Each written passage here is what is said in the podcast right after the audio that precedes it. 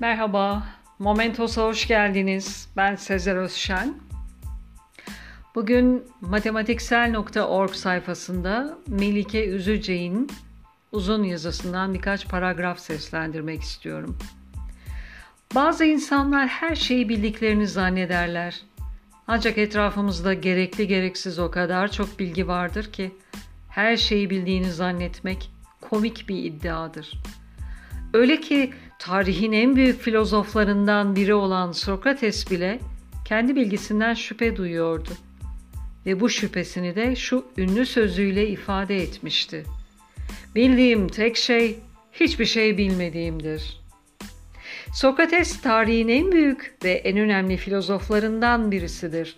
Birçoğumuz onu yukarıda bahsettiğimiz sözü dolayısıyla tanıyor olabilir.''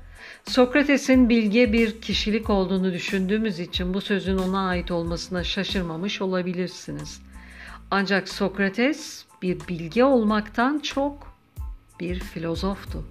Yani bilgiye sahip olan değil, bilgiyi sevendi.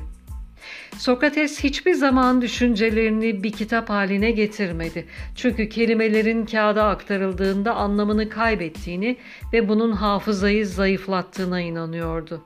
Sokrates düşüncelerini daha çok diyalog yoluyla aktarmayı tercih ediyordu. Ve onun felsefesi etik, iyilik ve erdem kavramlarına dayanmaktaydı.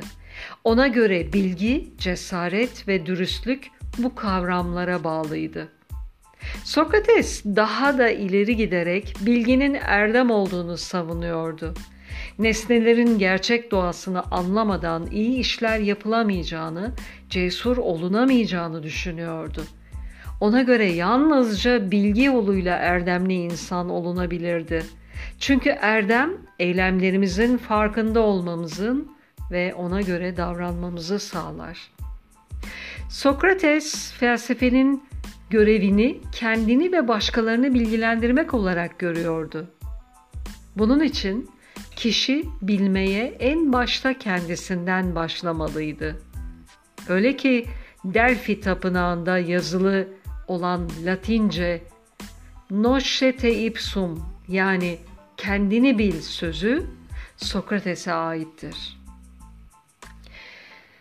Bu konu elbette çok daha fazla derinlere iniyor. Ancak yaşadığımız günlere atıfta bulunmak adına ülkenin her yerindeki kademesindeki insanların bilimin, bilginin ışığında yürümeleri ve kendilerini bilme yolunda daimi adımlar atmaları dileğiyle diyor. Yayını sonlandırıyorum. Dinlediğiniz için teşekkürler. Hoşça kalın. Momentos'la kalın.